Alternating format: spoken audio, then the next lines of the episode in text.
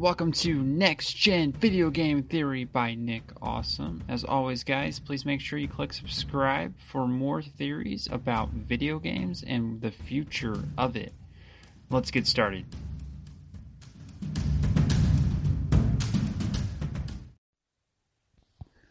Everyone, welcome back to the Next Gen Gamer podcast. So glad to have you as always, guys. Please make sure you click subscribe on this podcast. We always try to have a good time. Right now, I want to talk about my games of the year since it is New Year's Day and it is awesome.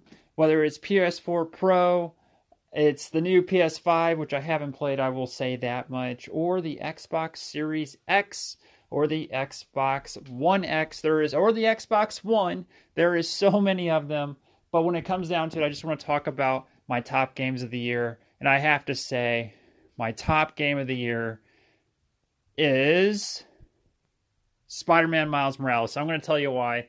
I think the story was good. And I think they did a really good job, even though it wasn't a full fledged game, of fleshing it out from a AAA title perspective. And what I mean by that is they really dug deep into what they were trying to do and they put it together and they made a superb game with a story that I enjoyed that tackled many of the issues of the past year of 2020 and I felt like that was very deep and the ending kept me going and I really liked the ending. The ending from a Spider-Man story perspective is one of the best endings I believe I have ever seen in gaming. And I recommend that everyone goes out there and plays this game because that is how good of an ending Spider Man Miles Morales is.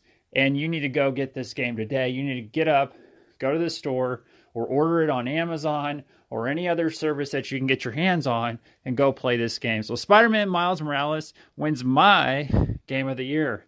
Uh, my second favorite game of the year has got to be uh, Immortals Fenyx Rising. My reason is it's a Ubisoft game, it's a new title, and they finally did something different.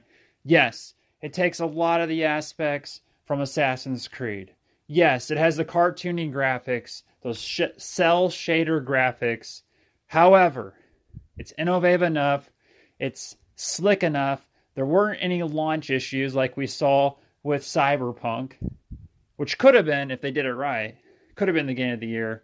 But this game was very straightforward, a lot of fun, and did a lot of different things that we're really looking at just from a perspective of what's going to be a good game.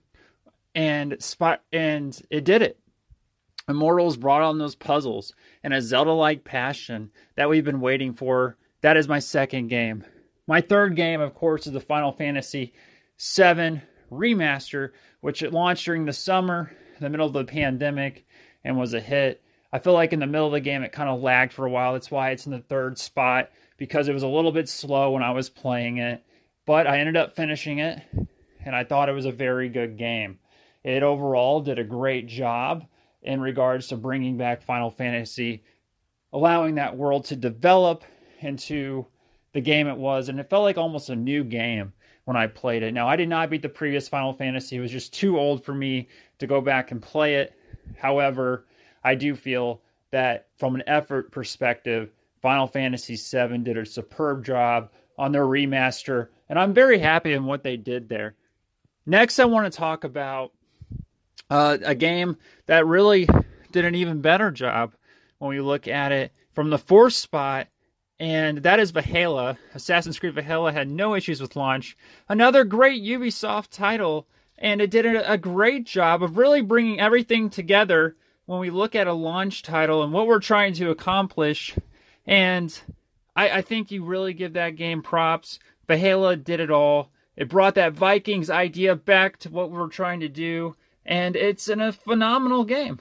Yes, Valhalla is a great game and definitely worth playing graphics are great. It's a it's a world of explore, exploration, and it it's definitely on par with Assassin's Creed Odyssey in that aspect. And I think it fine tunes itself to be the right length when it comes to a game.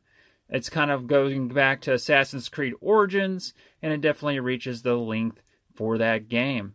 All right, guys, those are my top games of the year. I'm just going to leave it at four because I didn't play anything else outside of that.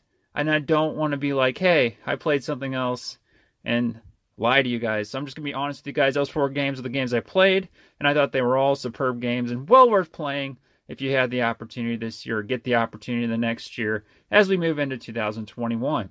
I hope you all have a great Happy New Year's, and I'll be posting periodically throughout the year episodes. A new thing I'm doing is I'm transcribing my episodes into the description. So you guys can read that real quick, see if the episode is worth listening to for you.